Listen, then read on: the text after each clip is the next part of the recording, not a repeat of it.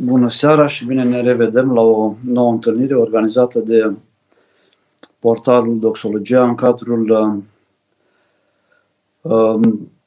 întâlnirii sau programului organizat de Doxologia Întreabă Preotul. Pentru seara aceasta, în consultare cu cei de la ASCOR Iași, am propus împreună să vorbim despre ce a însemnat ASCOR-ul pentru generațiile de tineri de după Revoluție, mai cu seamă că anul acesta se împlinesc 30 de ani de când s-a înființat și la Iași, și la București, și la Timișoara, primele filiale unde s-a constituit ASCOR-ul imediat după anul 1989. Propun să începem ca și de alte dăți cu rugăciunea Împărate Cerești și apoi să încercăm împreună să dumirim sau să înțelegem mai bine ce a însemnat ASCOR-ul pentru tinerii din Iași în special, dar și pentru cei din Cluj și pentru cei de la București, pentru cei din Timișoara sau de la Bacău sau din celelalte filiale. În numele Tatălui și al Fiului și al Sfântului Duh, amin. Împărate Ceresc, Mângâietorule, Duhul adevărului, care pretutindene ești, pe toate le împlinești, vistierul bunătăților și dătătorul de viață, vino și te sălășluiește într-o noi și ne curățește, pe noi de toate înțelepciunea și mântuiește bunurile sufletele noastre. Slavă Tatălui și Fiului Sfântului Duh și acum și pururea și în vecii vecilor, amin. Doamne miliește, Doamne miliește, Doamne miliește, pentru rugăciunile Sfinților Părinților noștri și ale Sfintei Cuvioase Parascheva de la Iași, Doamne Iisuse Hristoase, Dumnezeul nostru, miliește-ne și ne mântuiește pe noi. Amin.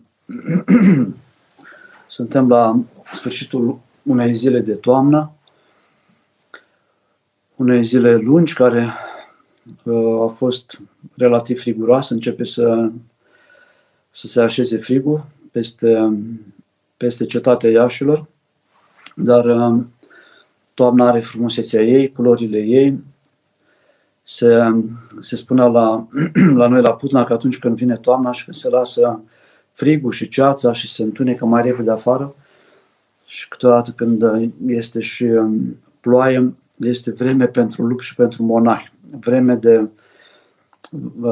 Pentru monahi este vreme de interiorizare, de rugăciune, de meditație potrivită, atunci când vremea de afară nu ne îmbie la exteriorizare, la ieși din casă și la ieși din noi înșine. Lupii nu știu ce făceau, de ce ziceau călugării din Putna că e vreme pentru lup, probabil mergeau la vânat, mergeau la prădată. ASCOR-ul, o asociație care la început s-a constituit în grupuri de prieteni, de tineri, și la Iași, și la București, și la Timișoara, cum spuneam. Data sau ziua înființării Asociația ASCOR de la Iași a fost 18 decembrie 1990, cu binecuvântarea în al preasfințitului Părinte Mitropolit Daniel, la vremea aceea. Grupuri de prieteni care după o perioadă lungă de restricții, în care nu se găseau cărți, în care nu se vorbea foarte mult despre Dumnezeu, în care biserica nu se putea manifesta în mass media, în presă, se manifesta destul de prudent, fiind intimidată de Partidul Comunist de atunci. După o perioadă de așteptare și majoritatea celor care în 1990 s-au afiliat acestor asociații erau tineri care făcuseră liceu înainte de Revoluție și facultatea imediat după anul 1989, oameni care aveau lecturi, care aveau deja căutări la 18, 19, 20 de ani și care atunci când a venit Revoluția au profitat de libertate pentru că au apărut o mulțime de cărți pe tarabele din fața magazinelor și din fața bisericilor. Și curiozitatea tinerilor s-a împlinit citind foarte mult în perioada aceea. Au apărut și unele filme, spre exemplu filmul făcut după cartea Numele Trandafirului al lui Umberto Eco, a apărut atunci, era foarte vizionat, se vorbea despre el. Au început oamenii să vorbească, era perioada de libertate, fuseseră o parte dintre ei chiar în temnițele comuniste, cum s-a întâmplat cu al preasfințitul Părinte Mitropolit Anania Bartolomeu, care pe vremea aceea era arhimandrit și care a venit în câteva rânduri la Iași și a povestit studenților ceea ce s-a întâmplat în închisorile comuniste, dar a fost la Iași invitat de către preafericitul Părinte Patriarh Daniel, atunci mitropolit, și de Ascor Iași, și în alt preasfințitul mitropolit Antonie Plămădeală, care și el a povestit situații din perioada sumbră și de tristă amintire comunistă, când biserica era marginalizată. L-am avut și pe Părintele Galeriu, care și el a povestit situații destul de aspre și destul de noi pentru noi studenții din vremea aceea, care ne și uimeau, ne și bucurau, ne propuneau ceva despre care noi nu știam, ne prezentau o altă lume. Acești tineri s-au întâlnit, au început să citească, au început să meargă la biserică mai des. Unii dintre ei erau copii din familii creștine, crescuți alături de părinți credincioși. Și aceștia mi-aduc aminte de Cornel Popa la Iași, care la început, eu nu am fost în 1990, în 1991, în toamnă de ajung la ASCOR, dar el propunea teme biblice și împreună cu domnul Marian Grosu, cu Gruia Jacotă și cu alți tineri, Marian Druță, tineri care erau la anul 1 sau 2 la facultate în perioada aceea, se întâlneau și încercau să înțeleagă textele acestea. După un timp au invitat preoți, părinții asistenți, începând cu toamna lui 1990, de la Facultatea de Teologie nou înființată din Iași, Părintele Gheorghe Popa venea la întâlnirile tinerilor, Părintele actual decan, Părintele Ioan Vicovan, Părintele Dosoftei era invitat, Părintele Timotei, preasfințitul Timotei astăzi, era invitat la întâlnirile studenților pentru a le lămuri sau a da răspunsuri întrebărilor pe care le aveau. Și înțelegem cu toții că după o perioadă în care se vorbea foarte puțin despre biserică și despre Dumnezeu, existau foarte multe întrebări și era nevoie de multe răspunsuri. Aceste grupuri de tineri s-au constituit spontan, fără să le organizeze cineva, și la Iași, și la București, și la Timișoara, ceea ce arată nevoia generației aceleia de Dumnezeu și de răspunsuri care să dea soluții căutărilor spirituale ale tinerilor. Și după ce s-au constituit ca asociații cu statut și cu binecuvântarea Sinodului Bisericii Ortodoxe Române, ale binecuvântarea ierarhului locului, aceste întâlniri s-au mutat în sediul primăriei din Iași, aici la noi la Iași, și au început să aibă un număr tot mai mare de membri participanți. În 1991, în toamnă, în luna noiembrie, când am participat pentru prima oară la o întâlnire a SCOR, erau în jur de 20-25 de membri care veneau în fiecare miercuri, apoi în fiecare joi, și împreună cu un preot discutau despre pericopa evanghelică din duminica anterioară. La prima întâlnire la care am participat eu a fost prezent Părintele Ioan Vicovan și el ne-a prezentat pericopa din duminica anterioară, jumătate de oră a vorbit despre ea, apoi noi am adresat întrebări, cei mai curajoși mai cu seamă, pentru că tinerii erau timizi, era un spațiu pe care nu-l stăpâneau foarte bine, acela al teologiei, al temelor biblice, al învățăturii biserice. Începuserăm cu toții să citim după 90, apăruseră pe tarabe câteva filocalii, Mântuirea păcătoșilor, se scrisese acea carte destul de cu răspunsuri foarte ferme, Pelerinul român, de către Părintele Gheorghe Băbuț. Apoi a apărut Pelerinul Rus, o carte pe care foarte mulți și-o doreau, despre care auziseră, dar nu avuseseră acces la ea. A apărut atunci o carte, Urmarea lui Hristos, de Toma de Kempis, care era foarte citită. Se tipărise Patericul Românesc și aproape toată lumea citea Patericul Românesc în perioada aceea. Tinerii veneau, dialogau, primeau răspunsuri, adresau întrebări, încet, încet se maturizau și după un an și ceva de la înființarea acestei asociații, care la început făcea acte de caritate, se primeau la vremea aceea, cei mai în vârstă știu, așa zisele ajutoare. Din Elveția, din Franța, din Germania veneau haine, am primit biciclete și Părintele Mitropolit îi solicita ASCOR-ul să ajute la distribuirea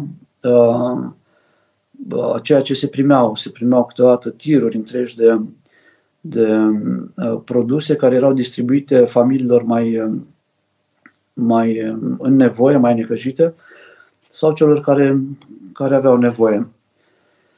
Dar după un an și acești tineri au început să-și dea seama că pot face mai mult și atunci cu ajutorul la noi la Iași a unei fete de la medicină, Alina, s-a luat legătura cu Casa de Copii, se numea atunci, din Bucium, unde erau 250 de copii orfani și a început o activitate săptămânală la acest orfelinat, care a durat până după anii 2000. Apoi cu o casă de oameni pensionari, Constantin și Elena din Podul Roșu, apoi o altă casă în care erau retrași pensionari și oameni în vârstă în Copou, apoi s-a făcut un parteneriat cu penitenciarul din Iași și tinerii s-au angajat săptămânal să meargă la penitenciar pentru a sta de vorbă cu cei în suferință, cei izolați care erau acolo forțați să rămână un număr de ani. A fost un ajutor pe care tinerii l-au dat celor în nevoie și totodată o școală pentru tineri, pentru că ei au învățat foarte multe. Să stai de vorbă cu cei care în penitenciar sunt în zona de maximă siguranță, oameni cu pedepse foarte mari și să-ți povestească experiențele lor și viața lor, este o lecție de viață importantă pentru un tânăr de 20, 22, 23 de ani, 24 de ani. Și ASCOR-ul a început după ce a început activitatea de la Bucium, să se organizeze pe departamente. Imediat, în 92, s-au organizat 5 departamente, asistența socială fiind unul din cele mai active departamente, apoi departamentul credință-cultură, apoi departamentul pelerinaje, un departament liturgic și a fost și un departament departamentul de relații externe, un departament frumos pentru că permitea studenților din Iași să călătorească. Se făcuseră câteva parteneriate, înfrățiri cu asociații creștine din Europa, Sindesmos, o asociație creștin-ortodoxă, Boia, Asociația Tineretului Creștin-Ortodox din Balcani, dar și cu câteva asociații Animation Jeunesse în Elveția, o asociație, cred că era luterană, protestantă, asociații catolice. Și aceste asociații din străinătate au început să dorească schimburi de experiență, să înțeleagă mai bine ce este ortodoxia, cum trăiesc tinerii studenți din România și au urmat o serie de schimburi de experiență care pentru noi, cei care nu călătorisim, majoritatea, cred că 99,9% dintre tineri nu ieșiseră din țară, poate până în Bulgaria, la Castelul Reginei Maria, să zicem, excursii de o zi se făceau când eram în generală sau în liceu, dar poate în Basarabia, unde am mai călătorit, dar nu călătorisem și citiserăm destul de mult Aduc aminte că în anul 94 am avut ocazia să merg împreună cu ascorii la Paris, într-un pelerinaj. Mă spovedam la Părintele Ioanichie Bălan și nu ne permitea celor care ne spovedam la el să mergem. Ce putem face noi în Occident? Noi să rămânem în țărișoara noastră și dacă vrem să facem ceva, să stăm 2 săptămâni la mănăstire, să nu mergem în altă parte. De-abia în 94 am primit binecuvântare să putem merge peste hotare și călătorind, atunci a durat acea călătorie în vacanța de iarnă, 10 zile, 12 zile, toată literatura pe care o parcurseseram în perioada liceului, Cocoșatul de Notre-Dame, Misterele Parisului, știu eu, Viața lui Napoleon, scrisă de Alexandru Dumas, am ajuns la Paris, am văzut Domul Invalizilor, am văzut Catedrala Notre-Dame, am văzut Biserica Sacré-Cœur și ne-am bucurat foarte mult pentru că aveam informații, citiserăm, totuși am avut acces la o anumită literatură și acum am văzut locurile despre care citiserăm în perioada liceului mai cu seamă. Ne-am bucurat foarte mult, mai ales că drumul până în Franța a fost prin Viena, Budapesta, am avut ocazia să vedem Biserica Românească de la Budapesta, să vedem locuri frumoase în Austria, Germania, Salzburg, Strasburg și călătoriile acestea de care ne-am bucurat prin intermediul asociației, cu binecuvântarea Părintului Mitropolit, ne-au îmbogățit foarte mult și ne-au dat curajul de a învăța și mai multe și de a face și mai mult bine, pentru că aveam ocazia să facem și a completat și călătoria, a completat experiența noastră, a adus bucurie, a adus și informație și a adus și la unirea dintre noi, pentru că atunci când oamenii și mai ales tinerii călătoresc împreună, descoperă lumea împreună, se și împrietenesc mai bine. A fost departamentul de pelerinaje care a permis tinerilor să vadă mănăstirile din țară. Pentru mulți dintre noi, mănăstirea Sihăstria era undeva foarte departe, în niște munți, unde erau sihaștri, nu fuseserăm niciodată. Mi se părea un loc tainic, un loc misterios, în care probabil erau oameni cu care nu ne puteam înțelege, erau oameni sfinți care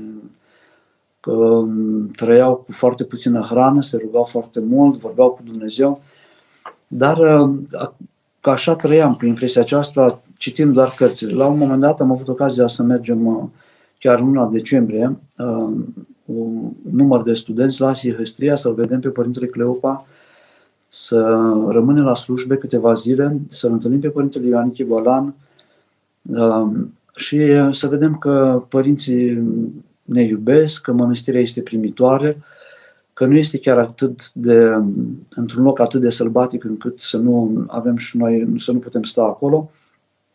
Și cu timpul ne-am apropiat mult de mănăstire și de multe ori rămâneam, de mai multe ori pe an, de 6, 7, 8 ori pe an mergeam la mănăstirea Sihăstria, rămâneam acolo mai multe zile, participam la Sfintele Slujbe, ne spovedeam, ne împărtășeam, ajutam la treabă atunci când eram solicitat să ajutăm la mănăstire.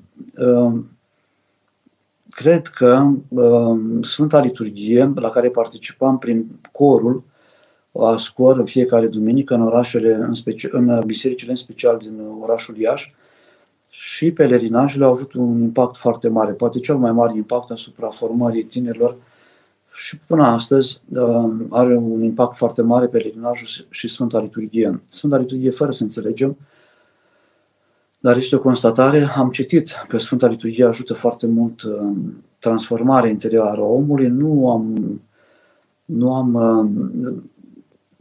Rațiunea spunea că da, dar n-am înțeles foarte mult până când nu am avut ocazia să slujesc împreună cu tinerii mai târziu, săptămânal, să constat că mult mai mult ajută Sfânta Liturghie decât o conferință sau, dialoguri sau training-uri de formare. Sfânta Liturghie lucrează în adâncul omului și schimbă ceva în adâncul lui și se întâlnește cu Dumnezeu în felul lui unic, personal, fără să în cadrul slujbei, dialoghează cu Dumnezeu omul, se primenește interior, își rezolvă problemele interioare, se roagă pentru cei apropiați ai lui, pentru familia lui, pentru cei bonavi, în cadrul Sfintei Liturghii și în fiecare trăiește această rugăciune într-un mod particular, dar constatarea este că Sfânta Liturghie transformă cel mai mult pe om și apoi, dacă se și împărtășește, este minunat. Pelerinajele îl ajută pe tânăr și acum și ne ajutau și atunci să luăm distanța de oraș. Orașul cu Universitatea Alexandru Ioan Cuza ne apăsa, ne aducea aminte de datoriile școlare, de când ne îndepărtam de Iași. Acolo parcă puteam vorbi mai liber și între noi și nu de puține ori ne întâlneam cu duhovnici care ne încurajau, care se rugau pentru noi, ne făceau rugăciuni, care ne spuneau întâmplări și povețe din care învățam foarte mult. Am auzit foarte de multe ori că ASCOR-ul este un centru matrimonial, ceva în genul acesta, agenție matrimonială. Și am meditat și eu, ca și alții, unii dintre tinerii de atunci care se jertfeau foarte mult din timpul lor pentru a face activități caritative, erau jigniți, dar am constatat că ASCOR era un spațiu în care oamenii căutau, veneau de la Piatra Neamț, de la Bacău, de la Suceava, de oriunde, de la țară, ajungeau studenți în Iași și aici îl căutau pe Dumnezeu. Și căutându-L pe Dumnezeu, se întâlneau de multe ori băieții cu fetele care și îl căutau pe Dumnezeu și foarte mulți s-au căsătorit, dar este un lucru foarte firesc să fie așa.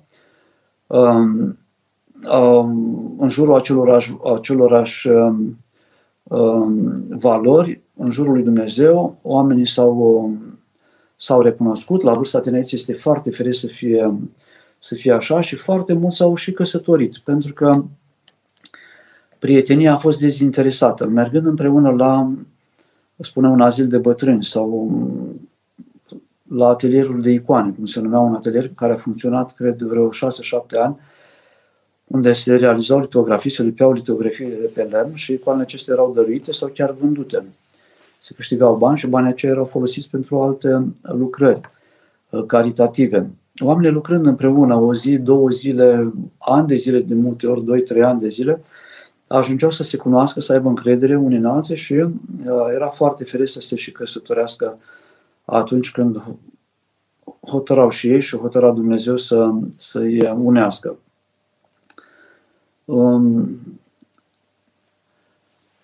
Au fost alte departamente care au funcționat la ASCOR și în cadrul cărora tinerii s-au manifestat.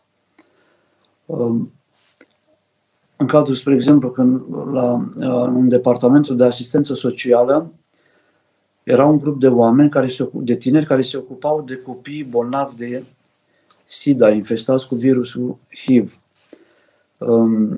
între care îl știu bine pe domnul acum medic veterinar Dan Bobu, care câțiva ani de zile buni, în fiecare săptămână ducea sucuri de fructe pentru cei care sufereau de această boală, în general copii. Avea mașini, storcătoare de fructe, miercurea, vinerea, era nevoie să facă rost de fructe, aveam contracte de sponsorizare cu o fermă de la Miroslava, cumpărau fructe foarte adesea, aveau nevoie de bani, mergeau după sponsorizări, erau o artă să obții bani. Am fost și eu cu el odată să obținem, pentru că mă lua ca partener pentru a convinge și am fost la Fortus. Cred că Fortus e o întreprindere destul de mare. Mi-aduc aminte, sunt întâmplări foarte multe legate de ASCOR și am foarte multe amintiri. E complicat. Lucrurile vin când ai câțiva oameni în față. Acum suntem într-o întâlnire puțin impersonală, dar ASCOR-ul a rămas o amintire atât de pregnantă după atâția ani și atât de frumoasă încât poți povesti chiar și atunci când nu ai pe cineva față către față, să spunem. Mi-aduc aminte pentru că sunt lucruri care Am fost acolo și am vorbit cu niște directori, aveam mulți directori Fortus la vremea aceea, cu o doamnă economist, eu știu, era un ceva, contabilul șef, și au hotărât ei că nu au bani să ne dea, dar ne pot oferi ciment.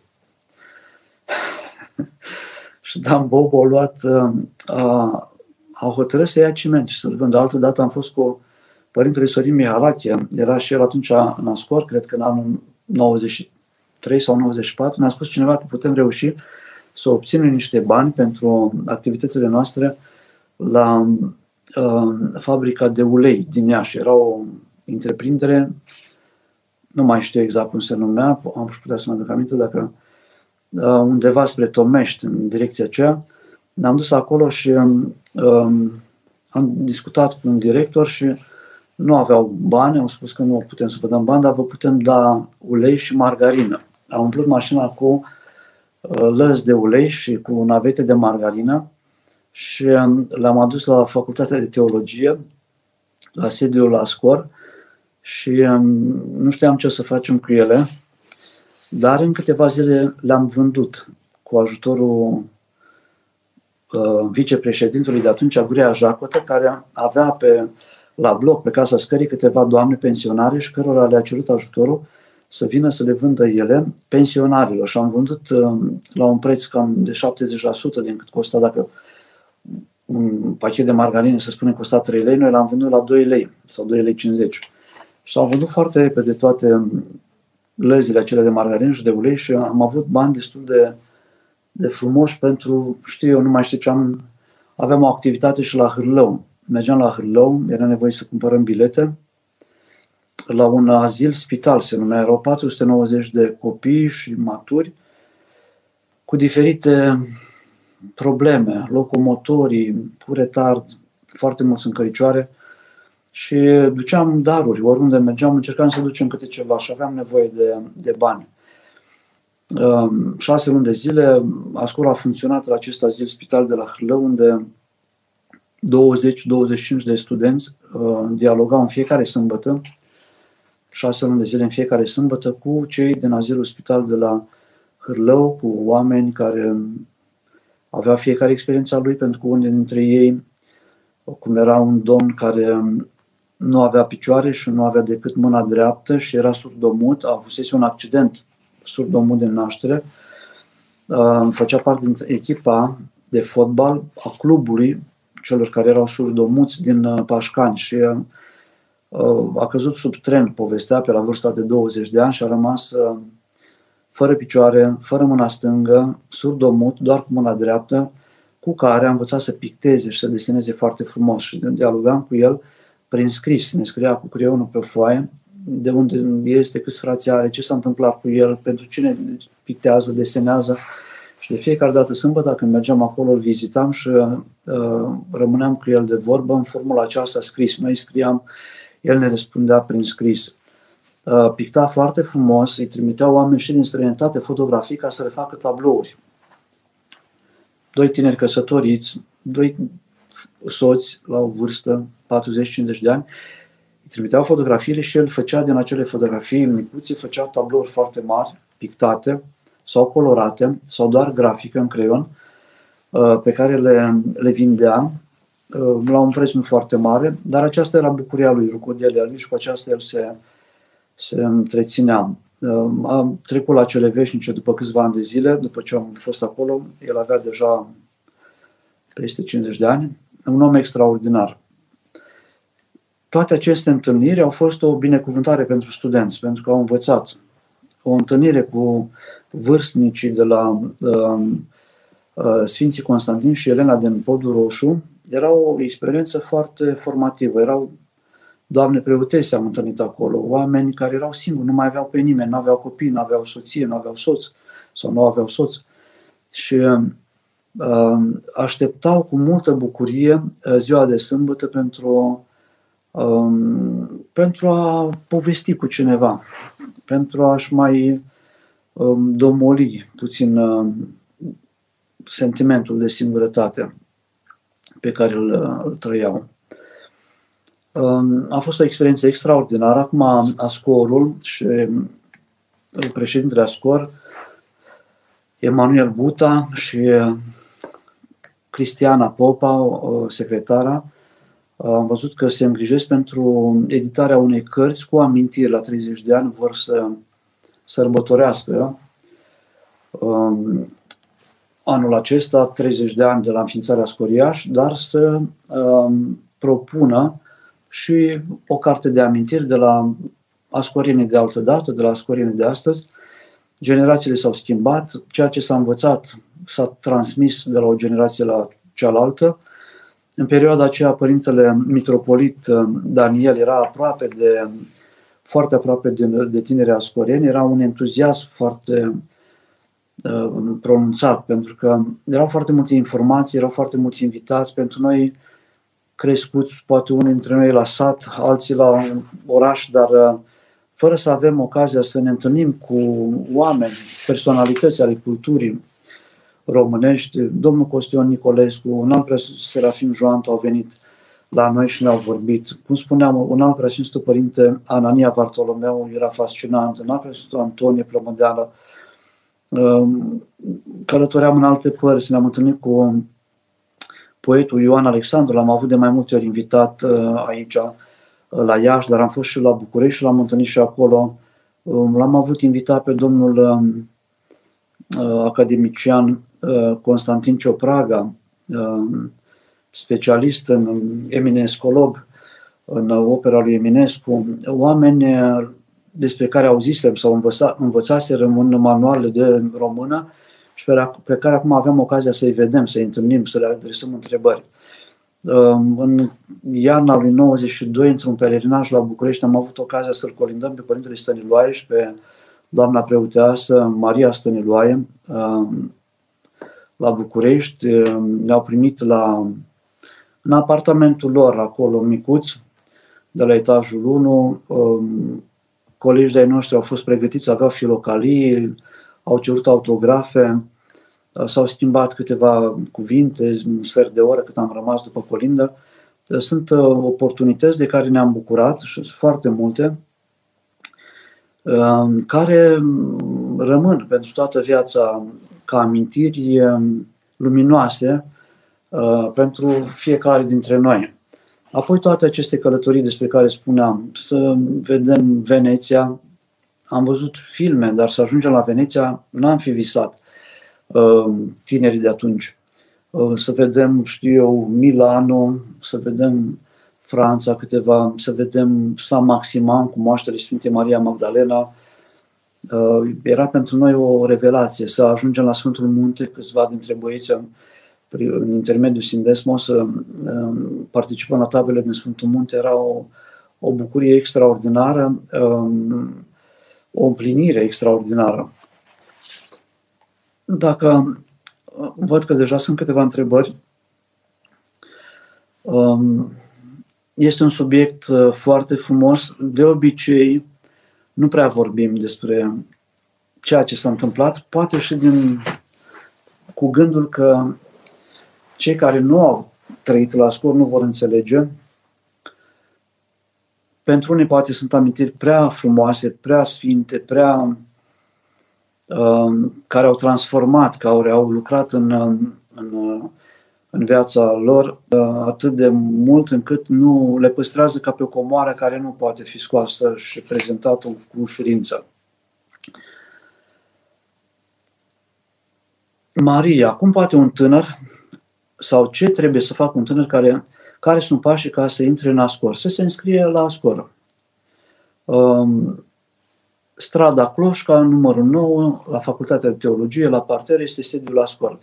Dar eu cred că dacă dați o căutare foarte facilă pe internet, găsiți număr de telefon, găsiți datele necesare. Dar la Iași, sediul este la Facultatea de Teologie Ortodoxă, de lângă Catedrala Mitropolitană din Iași. Mihai, aveți vreo recomandare privind evitarea prăștierii în rugăciune? Mai multă rugăciune, să te rogi când ești odihnită, nu foarte obosită. Pentru neîmprăștiere se poate face și închinăciune și la fiecare închinăciune, Doamne Iisuse Hristoase, Fiul Dumnezeu, miliește-mă pe mine păcătosul. Ne rugăm cu rugăciunea scurtă care ne ajută să menținem mintea mai ușor concentrată. Deci dacă sunt întrebări, este mai ușor de răspuns la întrebări decât. Dar dacă tema în seara aceasta este ASCOR 30 de ani, dacă se poate, dacă nu, orice întrebare este de folos să fie adresată. Dar dacă se poate să dialogăm pe tema ASCOR, m-aș bucura foarte mult. Dacă cei de la Cluj sau de la București, de la ASCOR Timișoara sau de la ASCOR Arad sau Bacău sau Galați sau Suceava ne văd, îi salutăm și pe ei, pentru că a fost ASCOR-ul București, ASCOR Suceava, ASCOR Bacău, ASCOR Galați, ASCOR Cluj, au fost cei cu care ne întâlneam foarte des. Ori la sărbătoarea Sfântului Dimitrie la București, ori la Sfinte Cuvioase Parascheva la Iași, ori sărbătoarea Sfântului Calmin de la Cernica, și am rămas cu o prietenie frumoasă cu cei din ASCOR Brașov. Acum mai 10 ani de zile, în al preasfințitul Iosif fiind în Franța, m-a trimis să slujesc la Lyon, la o biserică. Acolo era Părintele Pop, Călin Pop, cred că nu greșesc, preot, și în al preasfințitul Iosif m-a delegat să merg să spovedesc, să fac o vecernie și a doua zi Sfânta Liturghie, pentru că părintele trebuia să meargă în altă parte.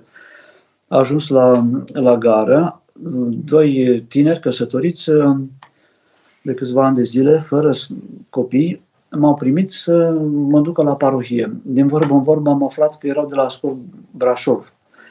Fusese la ASCOR Brașov și am început să ne întrebăm: o știți pe Monica de la ASCOR Brașov, îl știți pe Costin, dar la Ascoriașul știți pe cutărică? Păi nu mai mergem la parohie, părinte, mergem acasă la noi. Eram prieteni fără să ne cunoaștem, pentru că făcuserăm parte din aceeași asociație, din aceeași efervescență, din aceeași bucurie, trăiserăm aceleași bucurii și ne-am recunoscut chiar dacă nu ne-am văzut niciodată și nu ne cunoșteam. Și l-am sunat pe părintele că o să stau împreună cu familia aceasta. Am stat până târziu și am povestit. Deci, prietene din perioada aceea rămân prieteni pentru că a fost o prietenie, cum spuneam, dezinteresată, curată, împreună lucrare la lucruri pentru cele bune, și când ne reîntâlnim nu mai facem introduceri, nu ne mai suntem ca și cum nu ne-am fi văzut de ieri. Suntem foarte apropiați și suntem cu aceeași încredere, ne raportăm unii la alții cu aceeași încredere pe care am avut-o. Cred că asta este statutul creștinului. Fiecare creștin, ca pe vremuri, se duceau la Roma și desenau un pește sau o ancoră sau o cruce pe nisip și celălalt îl lua deoparte și îi spunea: ești creștin? Ești botezat? De unde ești? Din Antiohia sau de la Ierusalim? În seara aceasta ești invitatul nostru, vine la noi acasă. Ce mai este prin Antiohia? Ce fac creștinii la Ierusalim? Adică deveneau dintr-o dată frați, chiar dacă nu se cunoșteau, doar prin faptul că erau creștini ortodoxi.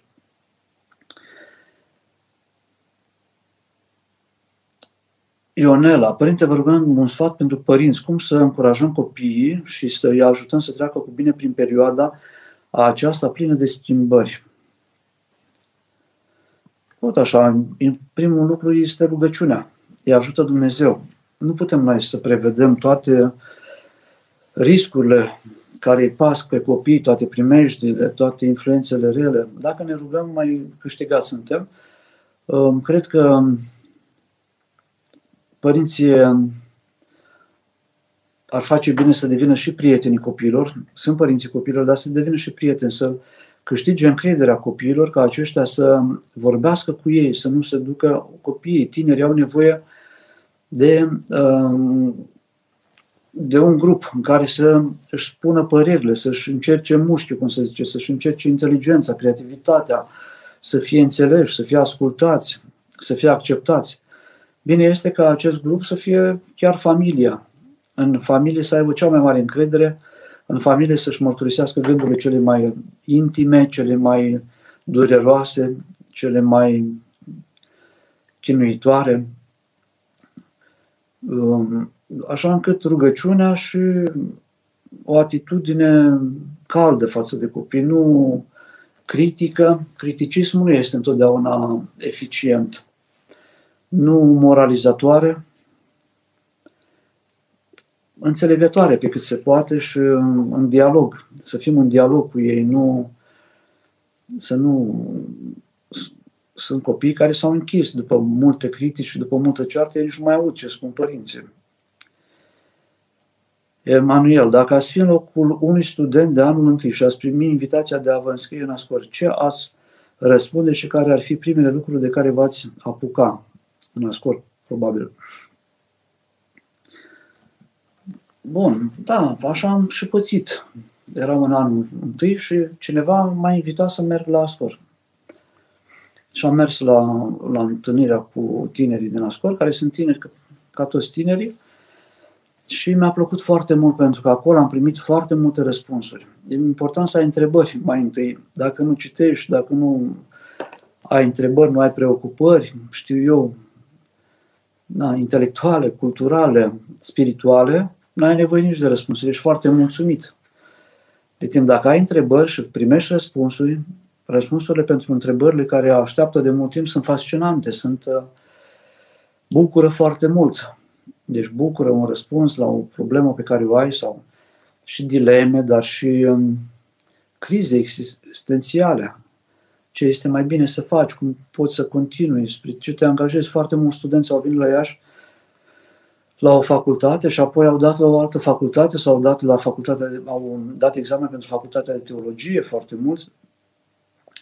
Și lucrul acesta arată că parcursul vieților s-a schimbat. Au descoperit pe traseu, pe parcursul primilor ani de inginerie sau de medicină sau de altceva, că nu este suficient pentru ei. Este prea puțină.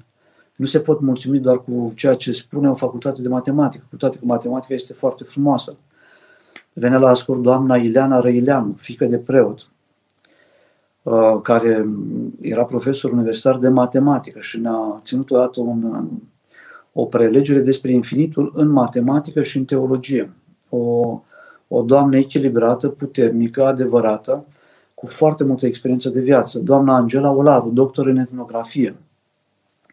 Venea și ne vorbea despre tradițiile din Moldova, din Oltenia, din Transilvania, din Muntenia, populare, despre portul popular, despre covoare, modelele de pe covoare, modelele de pe cerdac, de la stâlpi, de la cerdac, sărbătorile de sânziene, ce obiceiuri erau în diferite zone, de Crăciun, de Sfântul Andrei, și ne bucuram foarte mult de prezența acestor invitați. Domnul Valeriu Cotea, academician oenolog, a venit la noi în mai multe rânduri și ne-a încântat cu istorisiri despre activitatea lui de oenolog, despre medaliile de aur câștigate cu vinul de Cotnar, despre călătoriile sale.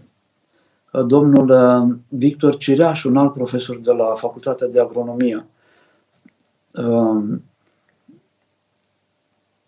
e un om care imediat după Revoluția a predat religia în școli, cerând acordul inspectoratului. Mulți dintre studenții de atunci, prin intermediul domnului Victor Cireaș, a părintelui mitropolit, chiar dacă nu aveau facultățile terminate, predau religia în școlile din Iași. Cu toate că nu era aprobată a se preda religia în școlile din Iași. Am avut și eu această oportunitate să predau la o școală în Tătăraș, la clasele mici, 1, 2, 4.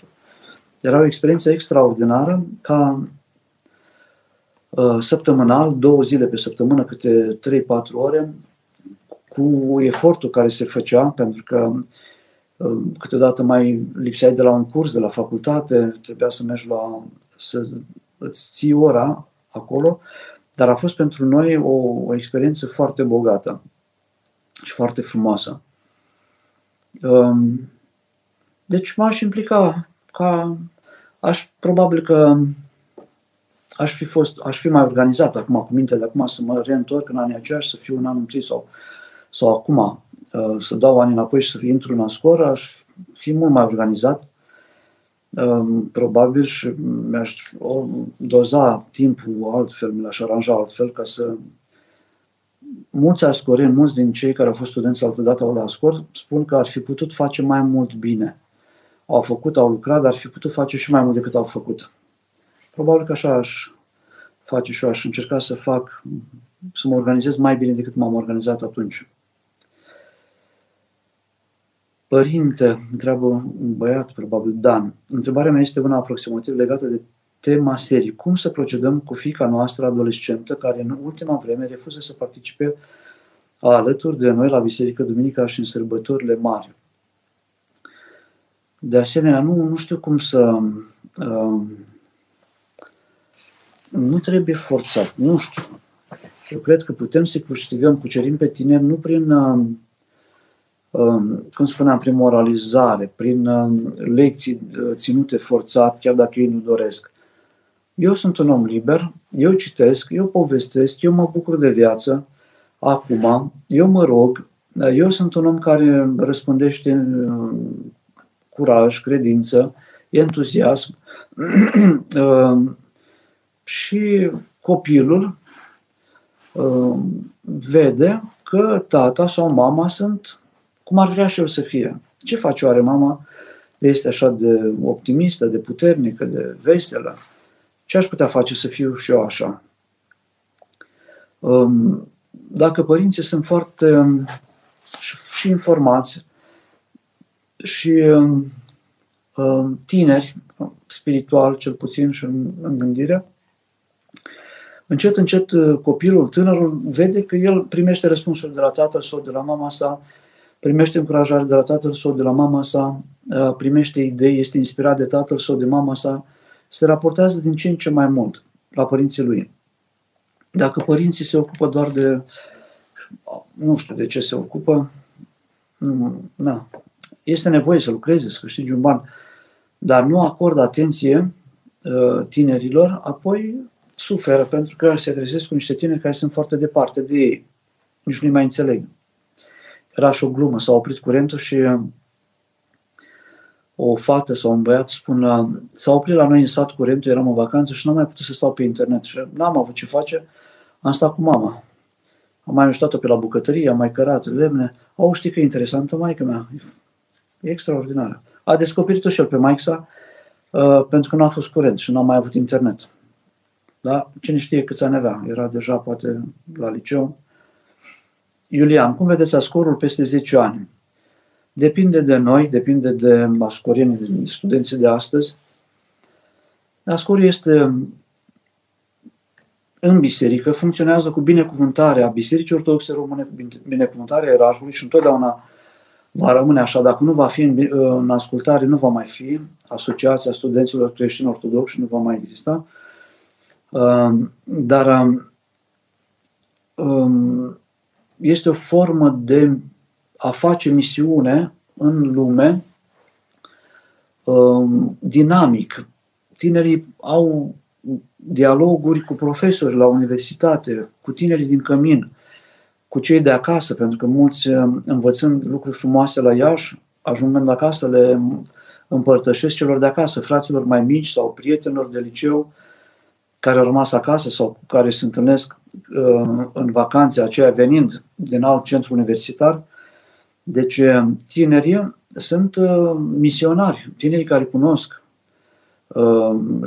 credința, cunosc ortodoxia, devin mărturisitori ai lui Hristos în mediul în care ei trăiesc. Pe tren, pe mașină, oriunde sunt, ei manifestă credința lor și ortodoxia pe care ei o trăiesc și fără să vorbească de multe ori. Eugenia, vorbiți-ne, vă rog, despre iertare, iubire, bucurie. Ce înseamnă eu sunt calea, adevărul și viața? Hristos spune lucrul acesta, eu sunt calea, adevărul și viața, în Evanghelia de la Ioan. Și ne deamnă să credem lucrul acesta. Și fiind cu El, cu Hristos, să rămânem pe cale, să rămânem în adevăr și să rămânem în viață. Omul care nu mai este cu Hristos este în rătăcire, în minciună și în moarte. Și ortodoxia este este credința bucuriei. Primele cuvinte ale mironosiților sunt, pe care le aud la mormântul Mântuitorului, sunt: bucurați-vă, nu vă temeți. Cuvinte de încurajare. Apoi, când intră seara de înviere, în ziua de înviere seara, în foișorul cel de sus, în camera unde se aflau apostolii, Mântuitorul le spune la fel, pace vouă, le dă pace. Adică pace, bucurie, nu vă temeți, sunt îndemnurile pe care ne le dă Mântuitorul. Nu ne obligă, Mântuitorul ne binecuvintează și ne propune calea, adevărul și viața, dar nu ne obligă să-L urmăm sau să fim aproape de El. Fiecare după cât înțelege, după cum dorește să se angajeze. Cel care înțelege mai mult se angajează mai repede și mai mult în Biserica Ortodoxă și se apropie mai mult de Dumnezeu. Trăiește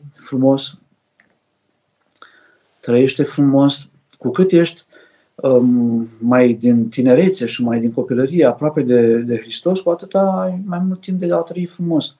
Spuneam, cu cât știi mai degrabă o limbă străină, știi engleză de la 7 ani, toată viața folosește acea limbă. Dacă înveți la 65 de ani, te bucuri, dar puțin. Nu mai ai ocazie. Ratezi foarte multe întâlniri cu oameni care vorbesc limba respectivă. Sau dacă nu ai...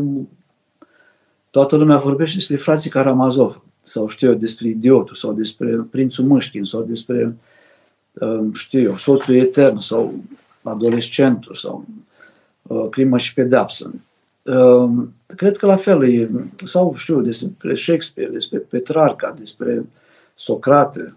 Dacă nu știi despre ei, dacă n-ai citit operele lor, Socrate n-a scris nimic, a scris Platon, a scris Sofocle, dar dacă tu nu cunoști pe Preda, pe Eminescu, lumea vorbește în jurul tău și tu poți mima că ești cu ei, că cred că pe undeva așa este și cu credința. Noi mimăm câteodată credința. Și îmi pare rău să spun aceasta. Facem câte o cruce. Am avut ocazia să fac rugăciuni unor oameni care, în timp ce care nu cred în Dumnezeu neapărat, că este, spunea cineva, un neopăgânism la unii oameni. Vin și citește în părinte pe cap. Că el are să se întâmple ceva undeva. Dar nu, asta nu presupune o angajare a lui, o pocăință a lui, o metamorfozare a lui interioară, o îndreptare a lui. El vrea să se întâmple un act exterior care să facă o minune, pentru că el trebuie să câștige un proces sau știu eu ce are de câștigat. Tu îi citești rugăciunea, el nu este atent la rugăciune, ori caută banii pe care trebuie să ți-i dea, ori nu se gândește, nu vine la Dumnezeu să dialogheze cu el, să stea de vorbă, să ia sfatul de la Dumnezeu, să ia putere de la Dumnezeu și să meargă mai departe.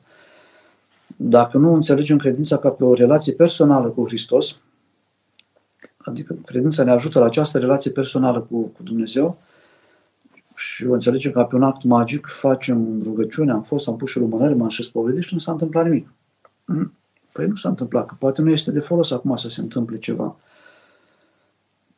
Sunt oameni care caută, îmi spunea cineva că el a mers la Biserica Ortodoxă, nu s-a întâmplat ce vrea, nu a primit răspunsul pe care îl dorea și a plecat mai departe să mai vadă și ce se întâmplă pe la alte, la pentecostal, la baptiști, înseamnă că el nu a găsit încă ortodoxia. Când găsești ceva, nu te mai duci mai departe. Dacă eu caut o carte, după ce am găsit-o, nu mai mă duc să mai caut, că am găsit-o deja. Dar dacă n-am găsit-o, încerc.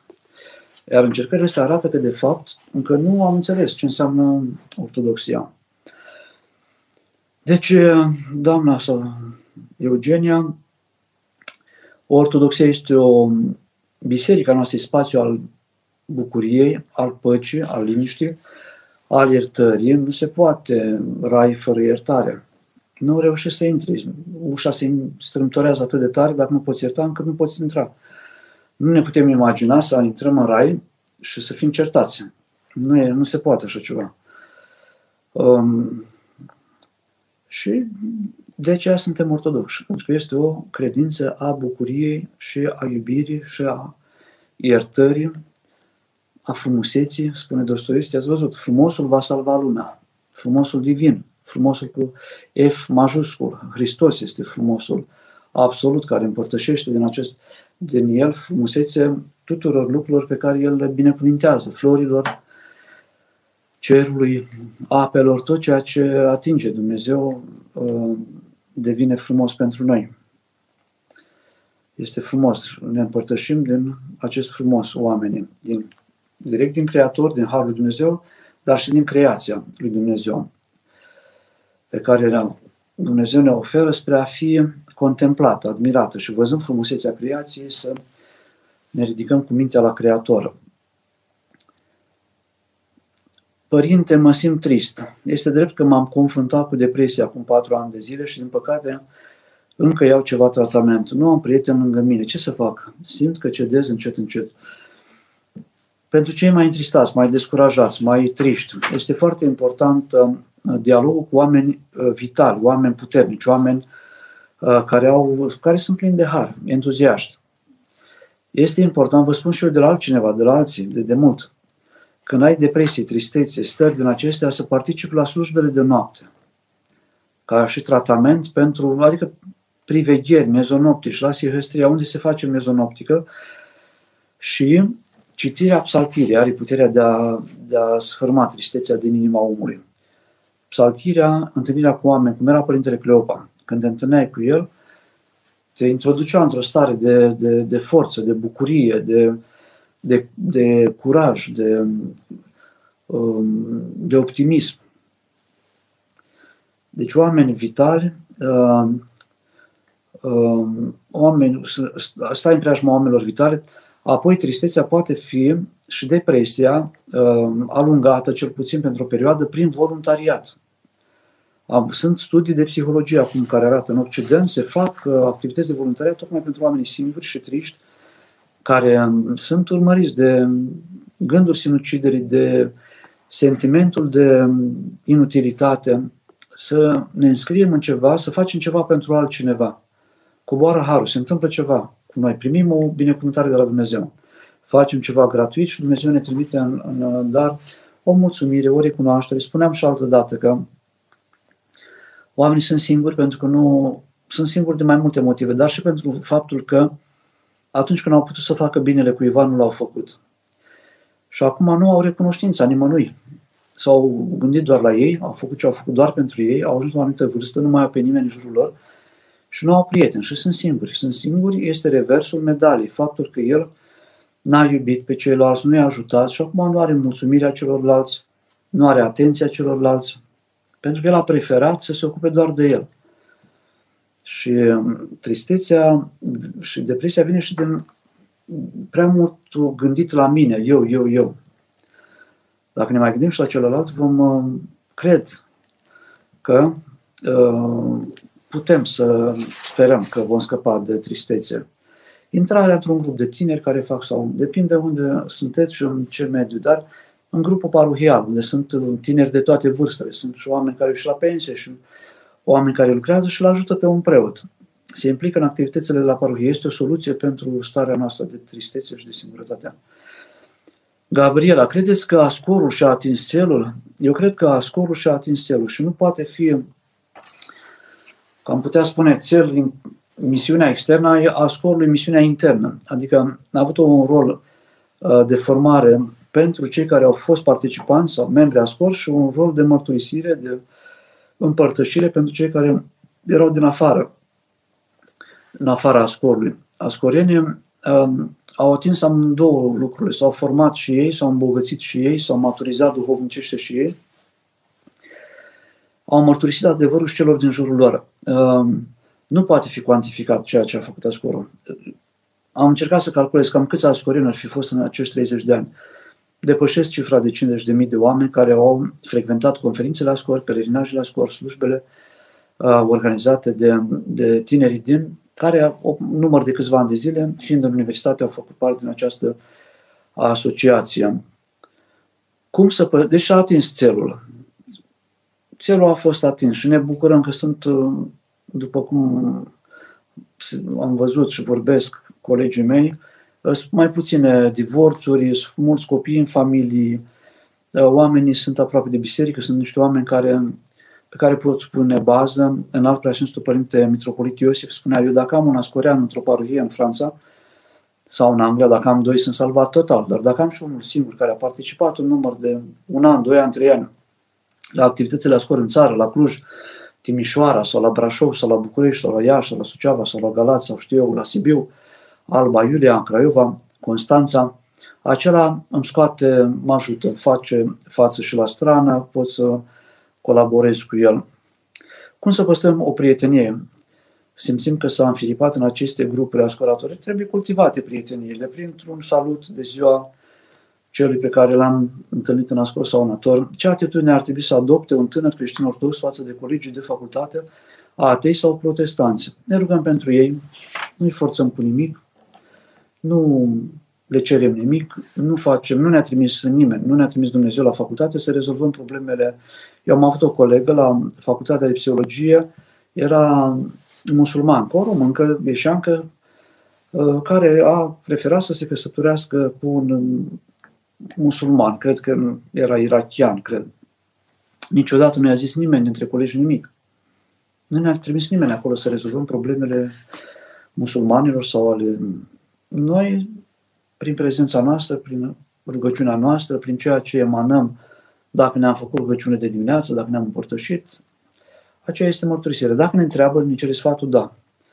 Altfel nu ne ducem noi să facem mărturisiri neinvitați. Știu eu doar dacă este o situație specială. Ce atitudine ar trebui să adopte un tânăr creștin ortodox față de colegii de facultate? Așa, ați spus întrebarea aceasta. Bine, ne-am apropiat de ora, cu toate că mai sunt întrebări, de ora 9, așa cum este obiceiul, întâlnirea durează doar o oră. Da, mai sunt întrebări. Să mă implic mai mult pentru a învăța la școală sau să mă implic și în ASCOR? Cum să găsesc echilibru?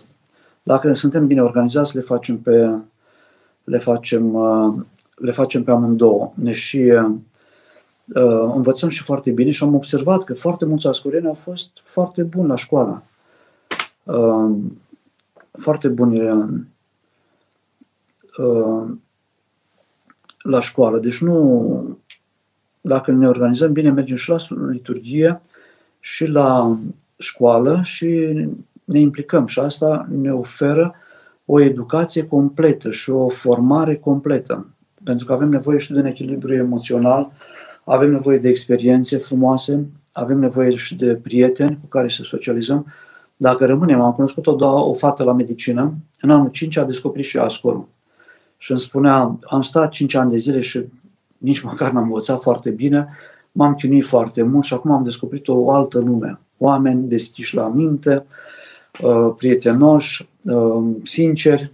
Era puțin așa, parcă supărată că a descoperit prea târziu ASCOR-ul. Deci putem găsi timp și pentru facultate și pentru a ne implica în activități de... Și s-ar putea chiar să ni se deschidă mintea și să învățăm mai ușor și la facultate și să prindem mai mult curaj. Întâi mă formez eu bine și apoi încep să fac ceva și pentru alții sau mă formez? Nu, ne formăm noi bine și după aia facem pentru alții. Facem și ne formăm și facem și iarăși ne formăm. Deci din mers lucrurile se fac. Niciodată nu voi avea o conștiință că m-am format foarte bine, acum ies și îi ajut pe ceilalți. Ajutându-i pe ceilalți, de fapt mă ajut și pe mine și mă formez și eu. Degeaba ne implicăm să facem ceva, pentru că oricum suntem prea mici noi ca să schimbăm ceva în societate. Este o istorioară aceea cu steluțele de mare, care istorioară îmi place foarte mult. A fost o furtună și pe 20 de kilometri de țări, steluțele de mare au fost aruncate pe nisip. Și un copil s-a dus și a aruncat steluțele de nou în apă ca să nu moară, pentru că ele rămân pe malul mării, venind soarele, ele se usucă și rămân acolo, nu mai au posibilitatea de a trăi, au nevoie de apă. Și a venit cineva mai în vârstă și a spus că, ce faci, puștule? Păi arunc steluțele astea de mare în apă ca să nu moară. Și rezolv tu problema, nu vezi că sunt, uite câți kilometri de țărm sunt și câte sute de mii de steluțe sunt pe țărm. Crezi că tu o să poți face ceva? Și copilul s-a uitat la acela și s-a plecat, a luat o steluță de mare în mână, a zis, pentru asta contează și a aruncat-o în apă. Deci nu cred că putem noi să salvăm întreaga lume, umanitatea, dar putem face binele și Dumnezeu așteaptă de la noi să facem binele în jurul nostru. Nu o să mă duc să ajut pe cineva în Australia sau știu unde, care a picat undeva, să zicem, s-a îmbolnăvit sau are nevoie de hrană, dar pot să fac ceva pentru cel de la etajul 3, dacă știu sau dacă l-am văzut că este trist și simt că are nevoie de ajutor, sau pentru colegul de la muncă sau pentru cineva foarte apropiat.